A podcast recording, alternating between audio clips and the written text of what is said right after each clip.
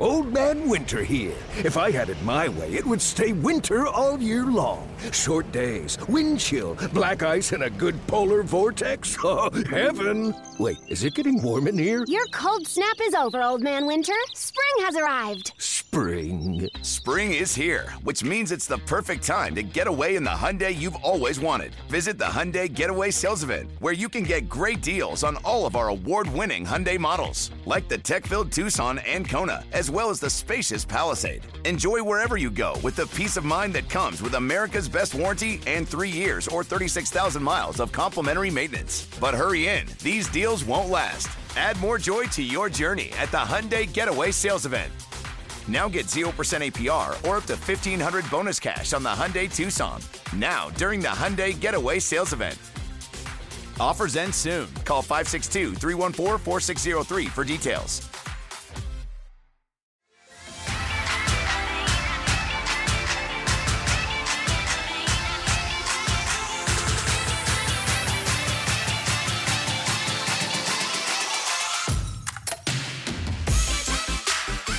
Well, it's the Cardinals Insider Podcast, rebranded, a new look here in our studio. We're excited to be sitting down with some Cardinals alumni. I'm Brett McMillan, uh, and we're joined by, first off, we'll introduce you to our two members of our alumni relations staff Joe Pfeiffer, our director of alumni relations. How's it going, Brett? It's going great, Joe. Always good to have you here. Larry State, he's our manager of alumni relations. Hi, Brett. Good to have you, Larry. And of course, you know this man, uh, the mad Hungarian, Al Hrabosky. Al, thanks so much for just sitting down with us. It's great to have you here in the studio, and we're looking forward to talking through uh, your Cardinal life. I was going to say baseball career, but it's much more than that at this point. Well, thank you, Brett. And uh, I look forward to being associated with these two gentlemen on my uh, sides here. But, uh, you know, they're probably tough, probably the toughest interviewers I'm ever going to hear from. yeah. on our behalf. You're fine. You know, Brett, you said Cardinal Life. I was just uh, thinking about this before we came down here. So you were drafted by the Cardinals in 1969, played eight years with us, and between then and now, I think is 52 years since you were drafted, mm. and 45 of those 52 years you have been either playing or broadcasting for the Cardinals. 45 out of the last 52 years. I thought it was more than that, but. Uh, no, I mean it's been a blessing. I got to go back to when I was first drafted by the Cardinals, and uh, I was actually selected on the recommendation of Runt Marr, and if I'm not mistaken, he signed Bob Gibson, so he had a lot of stature with the ball club.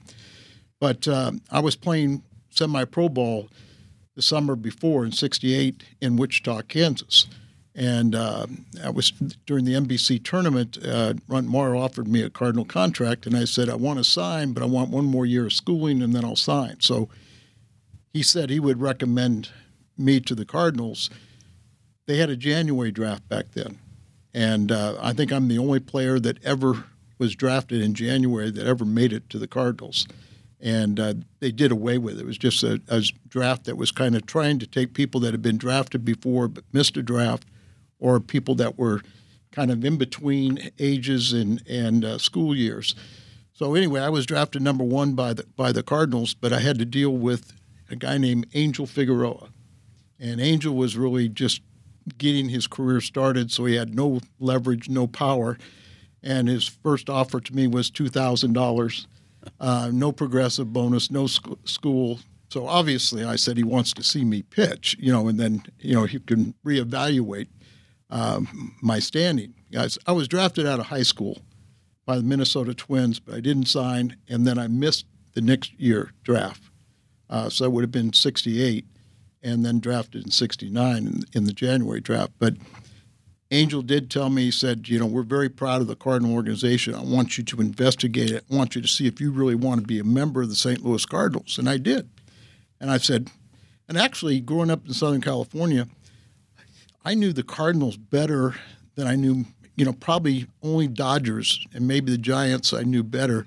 Um, but because of 64, 67, 68, I mean, they were, you know, household names to me and uh, quite familiar with the organization. Well, I did all this further investigation and I said, I want to be a Cardinal. Now, the problem was is he made that one offer before the season and never made another offer to me.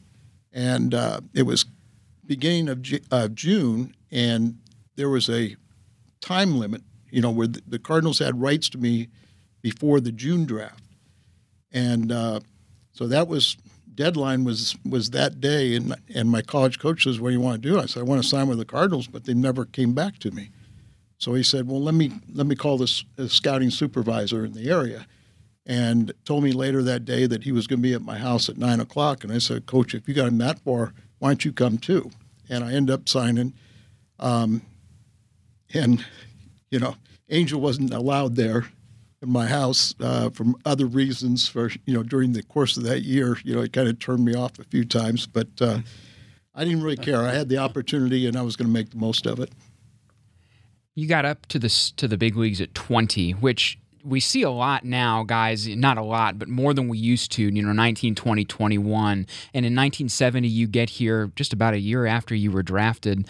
I imagine that had to have been kind of an eye opening experience. You had seen a lot of those world championship teams, like you just referred to, and then all of a sudden you're standing next to a lot of those guys that were big in those 60s teams. Yeah, it was it was interesting because once I did sign with the Cardinals, the Cardinals did make an appearance out in, uh, against the Dodgers, and they invited me out to the to the game, and I actually sat in the game with Bing Devine, um, who was the general manager, George Silvey, who was the scouting director, and they kind of glossed over this third person, and I was just, you know, Angel drove me to Dodger Stadium. He told me who I was going to meet: general manager of the Cardinals, player director, uh, development to the Cardinals, the farm director. Well, the other guy was a guy named Stan Musial.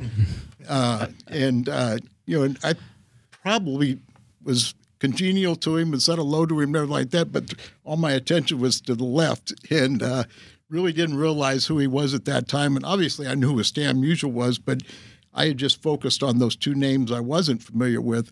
And um, I was very fortunate to have, you know, uh, I would say a good relationship with Stan and, and had a lot of fun with he and Lil at, at, different times. I was asking you two guys about that actually the other day was Mr. Musial. I mean, I always want to know about him because I never had the chance to meet him. What well you said, you know, he's very polite. We all hear those great stories, but what was he like for those of us who didn't get to meet him?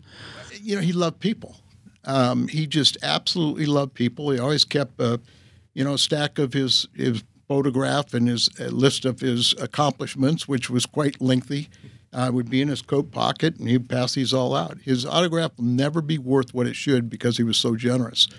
But uh, I can remember uh, several different occasions, and one was on a Cardinal cruise where uh, Stan and, and Lil were on the cruise, and Lil at this point was uh, uh, she would use a cane or a walker at times during the day, but she would use the wheelchair at night.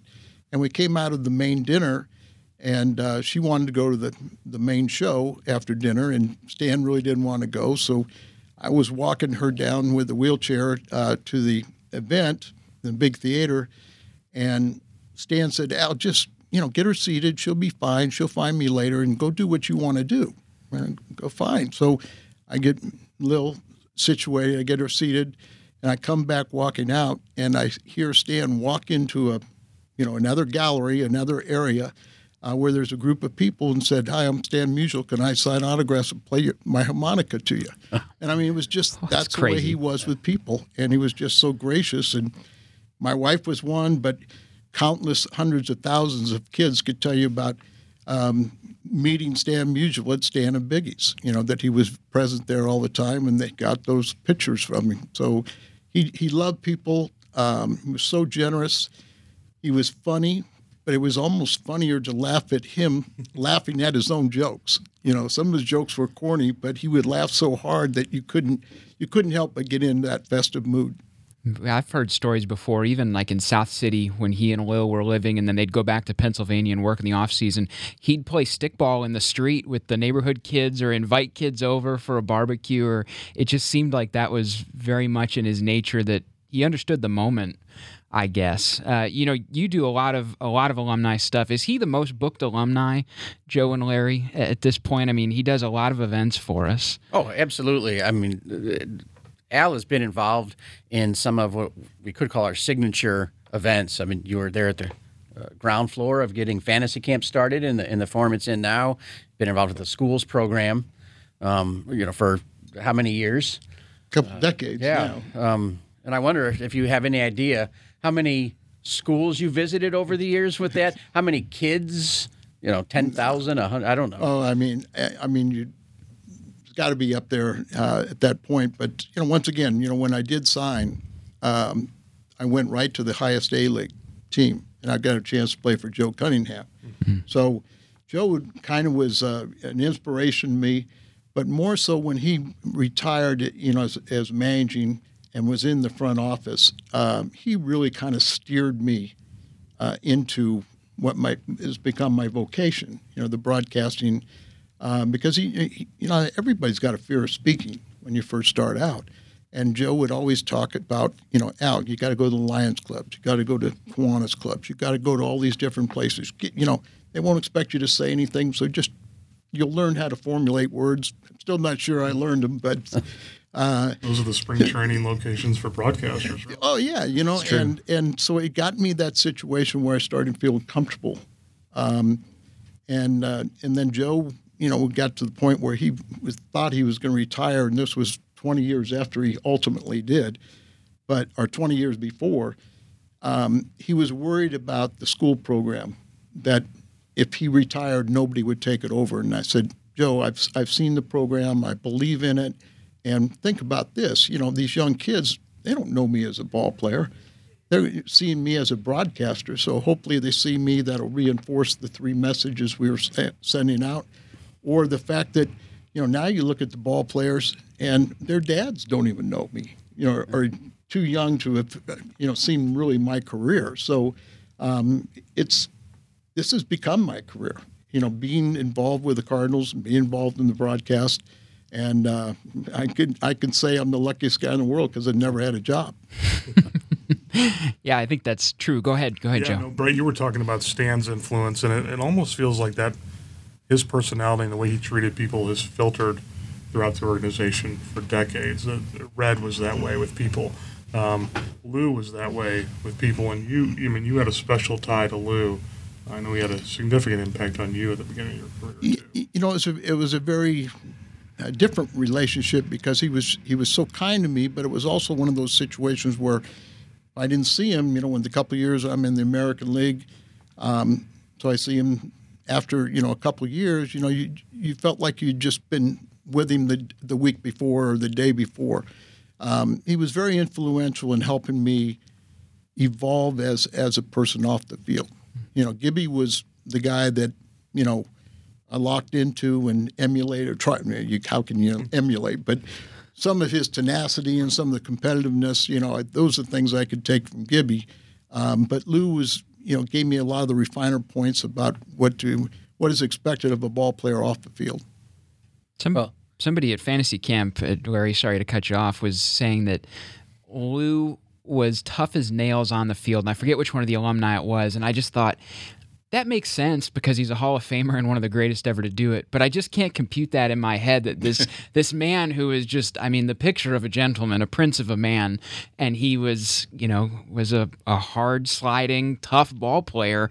Uh, but I mean I guess he had to have been. Oh, there's no doubt about it. I, I think it was McCarver made the analogy when Lou was 34 years of age and he stole 118 bases, which is still the National League record. He um, he's he equated that to a 10 year old thoroughbred winning the Kentucky Derby. Mm. Um, Timmy always said that, you know, never saw Lou in the training room. Well, I saw Lou in the training room, but it was all preventative. And Gene Gieselman, our trainer at that time, gets a lot of credit for keeping Lou on the field. Um, but, you know, there was no fiercer you know, slider in all of baseball. There were you know, I played with Al McRae and, and George Brett. They were known for some of the roadblocks and taking out middle infielders. But Lou would start his slide within three or four feet. And I mean, I, I, can't tell you how many times I saw him go so hard into that bag, I thought that he was going to break his leg. Mm. And, uh, you know, he'd pop up and he was ready to go. But, you know, Lou on the field, uh, you know, don't ever take him lightly. And, it was fun. I loved going to New York or, or when we played the Mets and to see Jerry Grote. And he, Jerry Grote was the catcher of the Mets, Texan, so kind of had that Texas attitude, you know, I'm rough and tough. And Lou would just walk up to plate and Grote, I've got three against you today. I'm going to get you. Grote. And you can just see the veins popping. And, and, uh, and Grote's, and, and Lou would get a, you know, he'd steal a base and everything. And he just, he, you know, no big deal, you know, but he'd come up the next time. I got one. I got a couple more coming your way. And, and I mean, he was just, you know, he was just such a, a real person. And like, uh, you know, we were talking about at camp, you know, that you never saw Lou Brock without a smile. And, you know, when he, when he lost his leg, you know, it, you know, Dick Zitzmann and I visited him in the hospital and, and there he was, you know, I mean, he was having a ball with the therapists and, and joking around with the doctors and physical therapy people and, just had that infectious smile. And, and you know, we set the goal that he was going to be walking out at uh, opening day. And of course, he did. And he and Jackie never met a stranger, whether it was an autograph session or a meet and greet or whatever. You know, a lot of times you'll see guys their head down and move on. You know, the Lou's autograph sessions would take two and three times the length of anybody else just because he's so incredibly kind. Yeah, and you know that kind of goes back to the the idea. I go, why would anybody want my autograph? You know, I mean, Lou Brock and Bob Gibson, you know, Stan and Red, you know, all the Ozzy, uh, you know, all the all the great Hall of Famers and everything. You can understand that, but so I've always felt like, you know, especially when I have to put the Mad Hungarian, you know, it's Al Hrabosky's tough enough, but then sitting the Mad Hungarian on top of it, you know, my line gets longer too. But then I'll sit there and I, it's easy. I want to talk to them, you know, and make them feel like what's. Sometimes you, somebody will take tear off a little scrap of paper. And, you know, they aren't going to keep that thing, but, you know, if they ask, you sign it. What would you have done if somebody walked up to the plate when you were playing and said, "I got three off you today, Hrabosky"? I don't, I, I don't think that would have gone well I don't think for they would have got three at bats. I don't know if they would be here with us today, Al. well, there is that side of me. I got past that, you know. But uh, yeah, I mean, you know, those are the head games you know, and when you try, when you can get somebody to play that head game, boy, you, you're you've got them half defeated right there. So, you know, there's a, there were games that I played, and like I said, you know, I learned so much by just observing Bob Gibson. But you know what I also learned? Because back then, you know, the bullpens were right along the stands. You know, the fans were right over your shoulders. You heard everything they said. And when Gibson on the mound, people would say, you know, here's a money pitcher. If I had one game to win, I want Bob Gibson on the mound. You know, I remember people saying, you know, I don't personally don't like him, but you know, what a competitor, what a great athlete, and all those things. So everything that they said, I said, you know, that's what I want somebody to say about me. Not that I could back it up or anything like that, but it just kind of gave me that extra incentive to go out there and to uh, you know, have those things. I think or, you backed it up. You almost won two Cy yeah. Young awards for goodness sakes. Yeah, but we, we didn't we didn't win as a team, you know, and that that was the most frustrating thing, you know, because we did have good teams. There was so much parity in the National League East.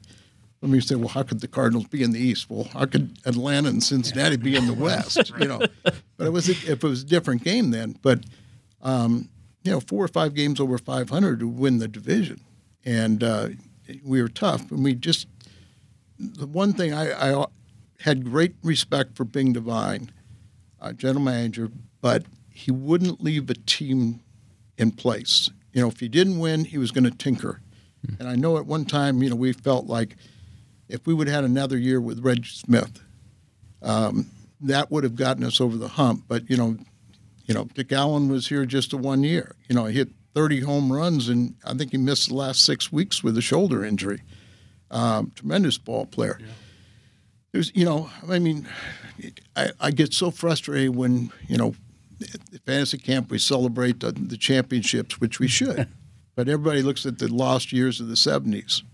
But if, if Gussie Busch did not trade Steve Carlton, Reggie, uh, um, excuse me, Jerry Reuss.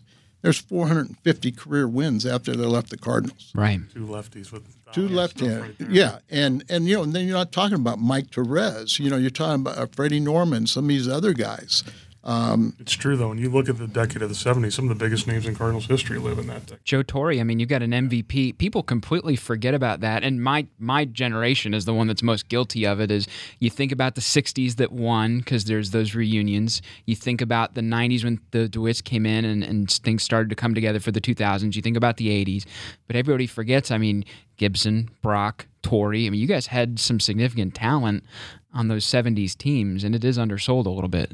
Yeah, I mean, it's it's it's it's frustrating, I think, for us and and everything. But uh, unfortunately, I'm losing some of my teammates. But you know, it it uh, you know, it's just one of those situations where we we didn't have enough.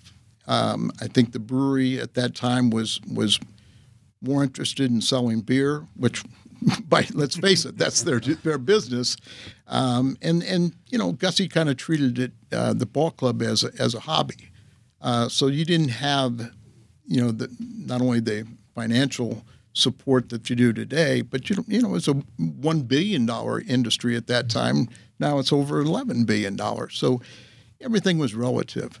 And you know, people always say, you know, boy, isn't it a shame you were born when you were born? And I go, no, look how lucky I am I wasn't born 20 or 30 years earlier mm. when guys were really taken advantage of. But, you know, I was making more money as a broadcaster than I ever thought I was going to make as a player. Hmm.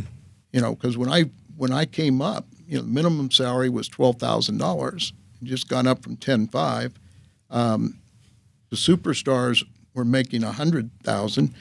And as a reliever, you were kind of a second class citizen, so you, the ceiling was about 50.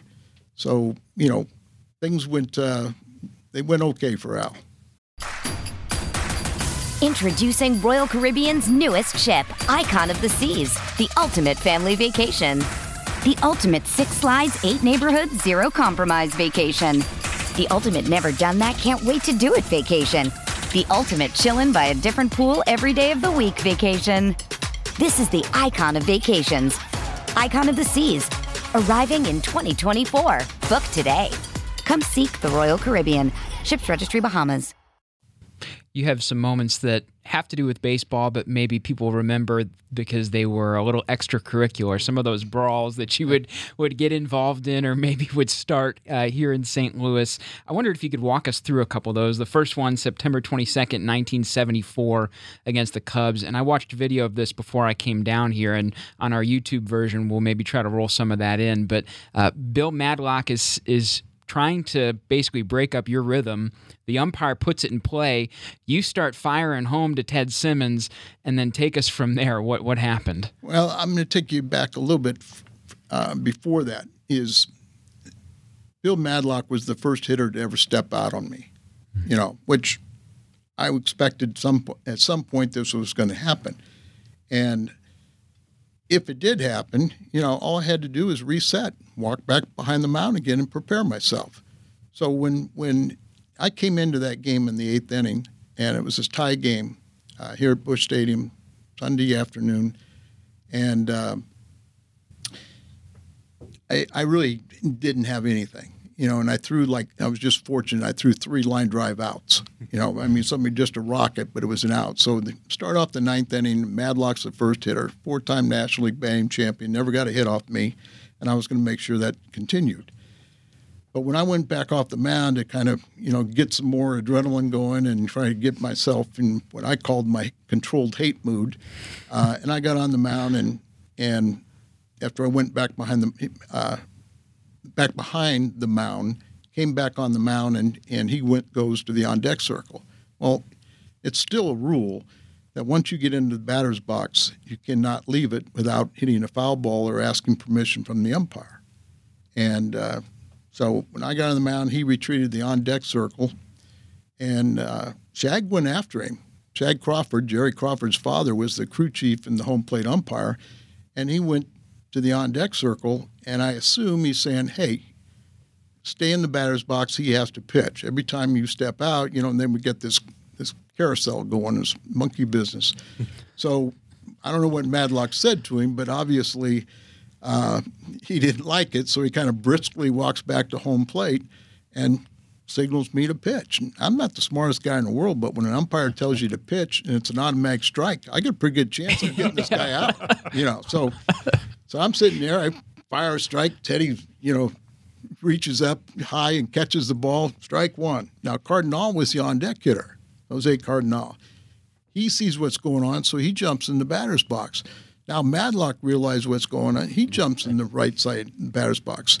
And then Jim Marshall said, I got two of my best hitters against the Mad Hungarian. They don't have a chance. So he stood on home plate.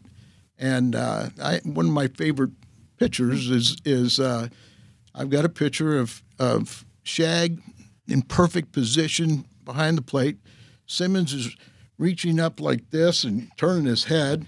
Um, you know, Cardenal is trying to swing at the pitch, and Madlock's trying to swing at it, but get out of the way of Cardenal's backswing. and Jim Markle, Marshall is frozen in the air, and the ball is going head high right across his toupee. His hat comes up, you see his toupee, you know.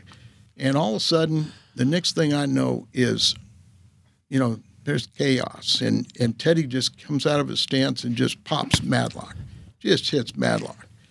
And all of a sudden, so now we got this ruckus, and I'm look like a chicken with my head cut off because I run the home plate, kind of seeing if I can, you know, break this up here and then break soap over here, and I'm running back and forth, and I'm running back and forth, and I remember this that you know now they kind of got everything kind of squared away and everything, and I hear a very calming voice in my ear, and somebody gently pulling me back and it was two Cubs, but it was Rick Monday that was saying, "You're having too good of a year. Don't do anything stupid." Mm-hmm. And just, I mean, just way he almost whispered it in my ear. It was like so calming, and everything had broke, you know, had had died down at that point.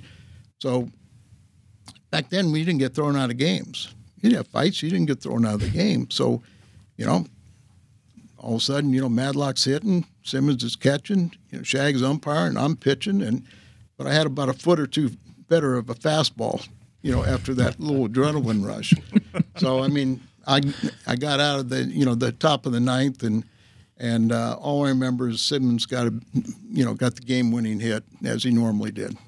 You said you had to had to do the routine again, so it's interesting that you brought that up. When he stepped off, you had to go behind the mound, pound the glove, do the deal. So that was that was for you more so than to get in their head. Is that accurate? Oh, totally. I mean, people, you know, people thought it was, you know, I was a showman. Well, it all started out of failure and frustration because I was about to go back to the minor leagues. Um, I was the closer in 74 and I got off to a horrible start. And I was going through marital problems, going, yes, but I mean, I'd be out there in a safe situation and I didn't even know I was even in the ballpark. And uh, Jack Buck came up to me one day and said, Simmons saved you. I go, what do you mean Simmons saved me? He goes, well, they were getting ready to send you back to the minor leagues mm-hmm. when Jack knew everything. Mm. Sometimes more than Red's coaches, but uh, yeah, that's a great interview.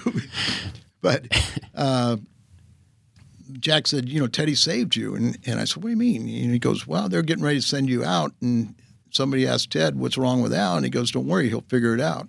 So I knew I kind of had to, to come up with something. It was right around the All Star break. And as dumb as this is going to sound, it's the it's the gospel truth. Um, I was on a float trip during the, and somehow I chipped a tooth. And I'm not a big fan of dentists, so but I had to go to a dentist and have this tooth fixed. So, not that it was painful or anything, but my mind it was painful, and I'm gripping the the handles of the of the chair, and I started saying, I started thinking, what do I have to do to kind of get my concentration. And what I came up with was the walking off the back of the mound. So it was totally, totally done for myself.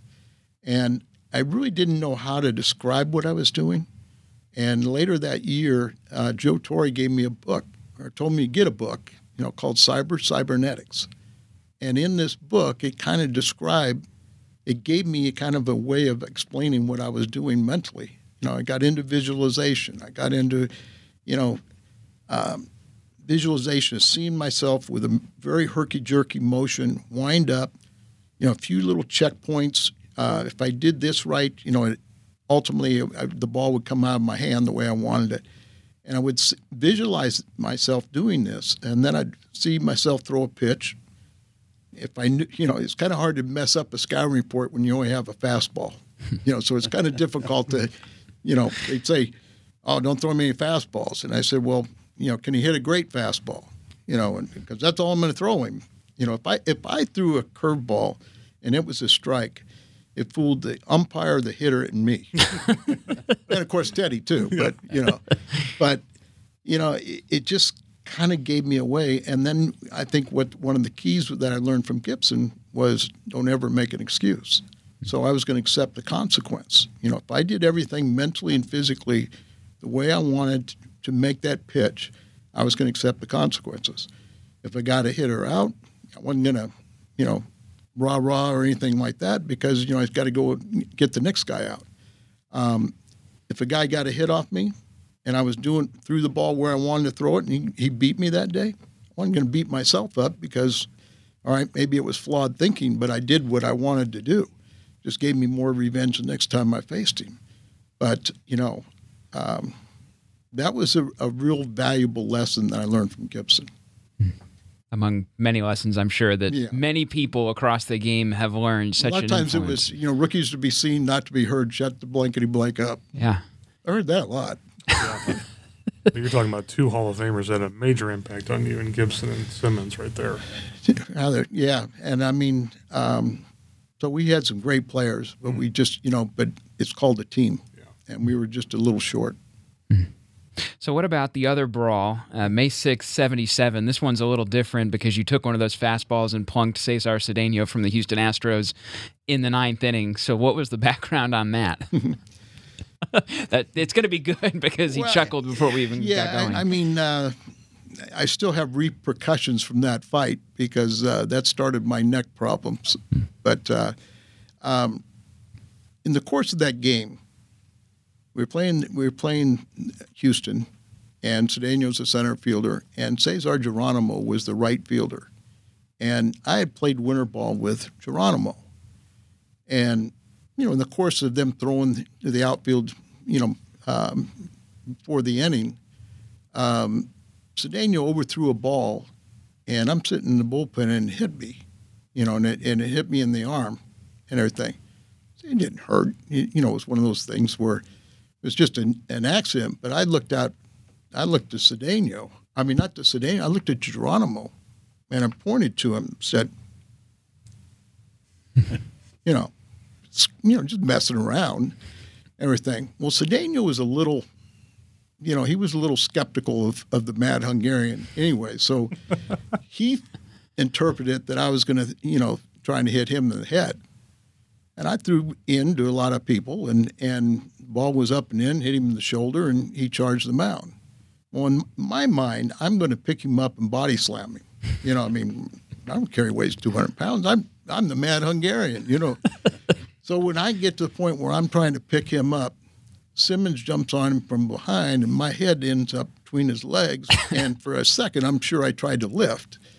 And I remember, you know, when they broke up that fight, you know, I said something to Sim. I said, you know, my neck's killing me. He goes, you got us in this mess. You better get us out of it. You know, and I said, okay. You know, but I remember getting treatment for, um, you know, a couple weeks. They didn't take X-rays. We didn't have anything that way. Um, and I would get, you know, my neck stretched with some kind of a you know, medieval uh, back stretcher or something. and uh, you know, so it was fine. You know, after after a couple weeks. Well, end up 20 years later, I had no disc at three levels and, and had bone spurs, you know, that were affecting my nerves in my hands and arms and, and stuff. So that three disc has turned into seven. Mm-hmm. So I can't even look over here to Joe because I can't turn my head. How many surgeries total now since that? Uh, well, seven spine surgeries. I used to be six foot eight, Joe. You know, uh, the video doesn't yeah. lie, Al. We know better than that. Well, baseball's so ironic, though, isn't it? That Cesar Cedeno would then join us yeah. in 1985 when Jack Clark gets hurt and had a huge it hit over 400 on our team. Yeah, winning the pennant that year. Yeah, I mean, there, and and the reason I know um, that he that's how he interpreted it was because when I was playing with the Atlanta Braves in '82, uh, Bob Watson was on our team and Bob Watson was, you know, a great player, and and uh, former league president, mm-hmm. you know, national league president and stuff. And but uh, Bob was a you know a great individual, and he came up to me and said, "Why did you tell Cedeno you were going to hit him in the head?" And I, and I going, "Oh, that's what he. That's mm-hmm. why he yeah. thought that." You know, but yeah, I, I, mean, never had an issue with with Cedeno when he was here, and and like you said, you know, we're all thankful he he did come because he did hit over 400 and do a tremendous job and help that team win the National League pennant.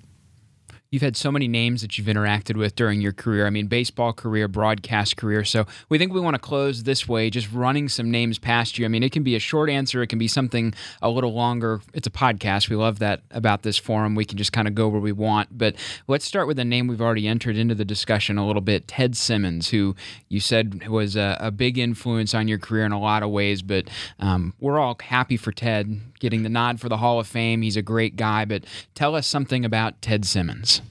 Well, Teddy, um, you know, is is very interesting, very intelligent, and uh, you know, just you know, marvelous talent. I mean, he was as pure a hitter as there was in the '70s. Um, I've said many a time, and I think even Bench has even agreed with it that Ted Simmons was a better hitter than Johnny Bench. You know, now what Johnny Bench was the gold standard, you know, for player for the catchers back then because he was a tremendous defensive uh, catcher uh, and then he plays on world championship teams and he hits, you know, he hits home runs. So that's really what separated him. But Teddy was a much, much better hitter. You know, he was as pure hitter as they were going to see. And, you know, in 75, I don't know if he hit 333 or 332, but he's a switch hitter that hits 333 one side and 332 the other side. So you talk about consistency. And as I said, a line drive hitter. So um, we had a big ballpark too you know, so you know, Cincinnati was always a, a, much smaller ballpark, a lot easier to hit the ball out and and everything else. But Teddy was just a, a tremendous baseball player, tremendous hitter. I think Whitey, when he traded him, said, you know, if there was a DH in the National League, he'd still be playing today. You know, Whitey, Whitey says he knew he was handing the Brewers the pennant. Yeah, I mean, well, and think about it. You know, uh, he had a tremendous relationship with Harry Dalton, uh, and he was the general manager of, of Milwaukee at that time. And that's what baseball trades are supposed to be. It's not supposed to be a Lou Brock for Broglio. It's supposed to be a trade that helps both ball clubs. Everybody's so, supposed to win. Yeah. So what, you know, what the Milwaukee gave to the Cardinals and what the Cardinals gave to Milwaukee is why they ended up in the World Series. Hey, it's Kaley Cuoco for Priceline. Ready to go to your happy place for a happy price? Well, why didn't you say so? Just download the Priceline app right now and save up to 60% on hotels. So, whether it's Cousin Kevin's Kazoo concert in Kansas City, go Kevin, or Becky's Bachelorette Bash in Bermuda, you never have to miss a trip ever again. So, download the Priceline app today. Your savings are waiting. Go to your happy place for a happy price. Go to your happy price, Priceline. How about Ken Reitz, first million dollar player in Cardinal history, right? You guys are, probably know that more than me, but what about the, the Zamboni? Uh, we have we, how many hours we got? But, uh, you know, I'll, I'll tell a story on on Kenny because uh, Kenny, I had, I loved Kenny to death. I always worried about him what he was going to do post career, playing career because he was such a kid. Um, he loved people, and he just, you know, you couldn't put him on a, a, playground and ask him to supervise it because he'd be in the middle of it playing. But uh, I, I met Ken Reitz in 1969 in Instructional League, and he had just signed out of high school in the Bay Area. He was a, a pudgy, you know, you wouldn't even believe it, but he was probably 200 pounds. Hmm. and the fact that he could hit – but he could not field. they had no position for him. You know, I, I think he's, you know, they try him at third base, they try him at catching, but try him all these different positions, you know. So I kind of lose track of him for a couple years, and I'm in the big leagues, and we call up this Ken Reitz, and they're saying, "Oh, this guy is just the slickest fielder," and I go, "No, you guys got it all wrong. you know, this guy could hit, you know."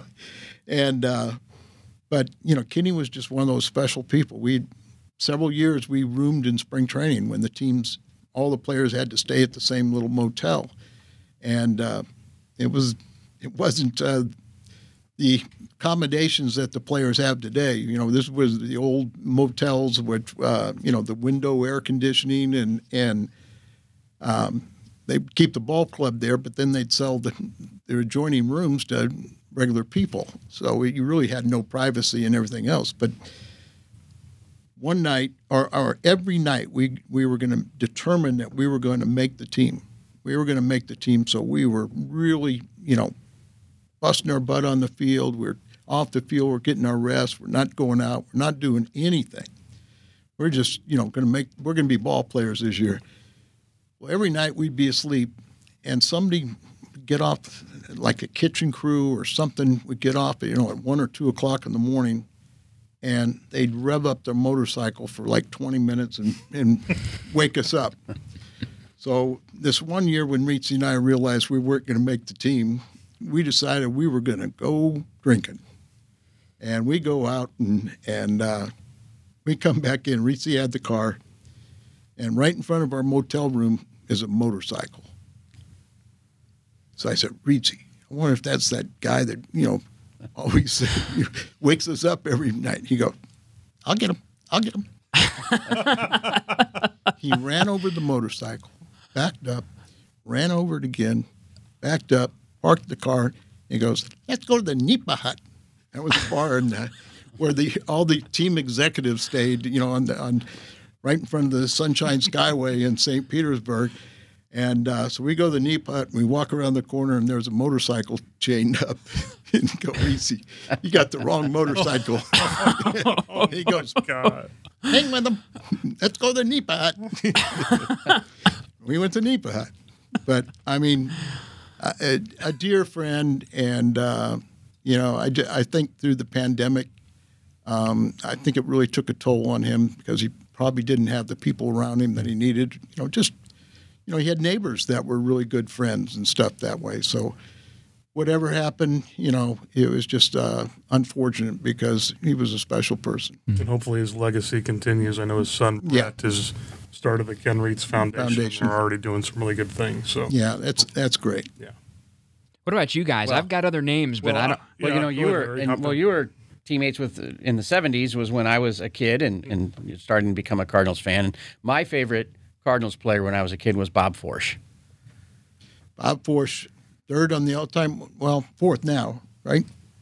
Yes. Waino passed him. Yeah. yeah. Yeah. So fourth on the all-time. I mean, you know, another guy we lost way too soon, mm-hmm. and and uh, uh, Forsch was another kid, I believe, around the Sacramento area, and a few years younger than myself also. But uh, um, I remember in that 1970 season, um, there was a, a, a there was a trading period after the July 31st, but there was another window in August, and uh, I was a young player, and and uh, I'd come up from Dunwell, worked, you know, played for uh, for Kenny Boyer there, the captain, and what a class act and, and, a man's man he was. And should be in the Hall of Fame. Yeah, yeah, we were talking about that, but. Um, you know, Kenny was great, sent me to the big leagues, but there was this trading period, and they were they were going to get somebody from from Baltimore, um, lefty from Baltimore. So Bing Devine calls me up and said, you know, we're going to send you down for two weeks. And I go, can I keep my major league salary? And he goes, no, you know. So now I go down. now I'm making eight hundred dollars a month in the minor leagues, and, and my, I was fortunate to make that much money. Um, but the Little Rock team was on was they were uh, at home. So I mean, now I have to. I've I've got a wife and paying for an apartment in St. Louis. Now I go down here. Now the team's not on the road, so I'm going to have to pay something. So um, Bob Forsch and, and Ray Bare uh, were teammates, both pitchers, and uh, they said, "Well, go and sleep on our couch." You know, or something like that. But you know, Forschy was just a, a great individual. Um, his longevity in the game. And you know, I'll go back to the '87 playoffs with with uh, the Giants. If he doesn't knock down Jeffrey Leonard, that that doesn't turn out the way that turned. So, mm. Forschy was, uh, you know, he and his brother Ken, his older brother Ken, you know, the only brother combination to throw no hitters in the big leagues, and and obviously Forschy the only one to author two for the Cardinals. But uh, he really, um, I think he learned an awful lot from the leadership of those guys that you know the Brock, the Gibsons, the Torreys, um, some of those guys and everything. And you know, Dean Tennis gets a lot of credit, but uh, Bob Forsch became really a, a big time leader in the ball club. You know, after I left, and uh, I mean, I, I was always amazed with his with his longevity and his willingness to accept any role. And, and I mean, whether it's starting or uh, spot starting or, or relieving or something like that, or even to go send a message to a, a team or a me- or a, an individual, you know, Bob Forsch was one of those guys that was always going to back it up. Joe, as far as yeah. names on my end, I, I think it, I would be remiss if I didn't go on the broadcast side because so many of much of Cardinals Nation knows you as one of the faces of uh, the television and the television uh, our telecast, and you've had the unbelievable opportunity to sit alongside and work with some amazing play-by-play men in the history of the game. And you think about Jack Buck and Joe Buck first. I mean, that's just incredible there. Well, it it starts with Jack, yeah. you know, and and I think that any broadcaster. Um, well, uh, you know, even the young guys, you know, because I know Danny Mack reveres, um, you know, Jack Buck yeah. and everything, but you know, he set the standards. You know, Jack was so generous and so giving to the community, and and uh, there was no better speaker, you know, at a banquet circuit than Jack Buck. He never took the off season off. Oh no. What about uh, I, I I didn't realize this. Joe brought this to my attention, but some crossover for the Blues fans, and he also did some Cardinal baseball. But oh baby, Ken Wilson, you oh, you yeah. shared a booth with Ken for a little bit. Yeah, um, Kenny Kenny uh, was a phenomenal broadcaster. You know, if you said I need 30 seconds, he could give you 30 seconds of meaningful dialogue. Um, and in hockey, he was outstanding. And I and I said, I mean, how do you do it? He goes, well, you know, once you learn the names, he goes, the game is the simplest of all games to broadcast. And I go, how can it be? You know, and he goes, I said, you know, I listened to somebody at, at the time and was, you know, on the air, and, and I go, I get confused. And he goes, it's because they fall behind, they try to catch up. He said, if you lose, you know, all of a sudden if you kind of get jammed like that, you stop and then just pick up the action from that point. And oh, that makes sense and everything. But uh, in baseball, he had he's had a different humor. He really had a different humor, and it didn't come across as much in baseball. And uh, I think he was very envious of Jack Buck. And I remember we started a, a telecast. Um, we're just doing the open, and this was we were doing it live, and I brought some mail from Channel 11, you know, and there was some mail for for Ken Wilson. I gave it to him, and he read a letter, and he was really upset about it. And the only thing he said is, "They want Jack Buck, I'm gonna give him Jack Buck." And so he went on the air, and he was giving me like, you know, one or two words, and then I was supposed to respond to it. And I was young and everything, and I go, boy, I'm just going to do my job. I'm not going to do anything. Well, he started the game off, you know, batter hits ball, fielder throws ball first, you know, doing this, you know, that's not Jack Buck. Jack Buck was tremendous, hmm. everything. And I know Dan Farrell had to he had to come down. I know they, I got they got all the calls. Uh, Tom Mead, the director of my area, said, "Do not play into his game. Just do what you wanted, what you need to do." don't you know get fall into this trap. And I remember when they came and they said, Kenny, what's wrong? You are you ill or something like that? He Go, oh no, I was just trying something new. And they go, well, go back to the old. Try something else. yeah. And it was just, I mean, like I said, he was he was a solid broadcaster and everything. He was great, great in uh, in hockey, but in baseball, there's a much different pace, and there's a lot of lag time, and you know sometimes the game gets away, and so you've got to you know, sometimes it, try and entertain. And I mean, I, I hate to talk about myself, but there are times when it's easier to start st- uh, storytelling rather than, you know, saying what, you know, Cardinals are losing 15 to 1.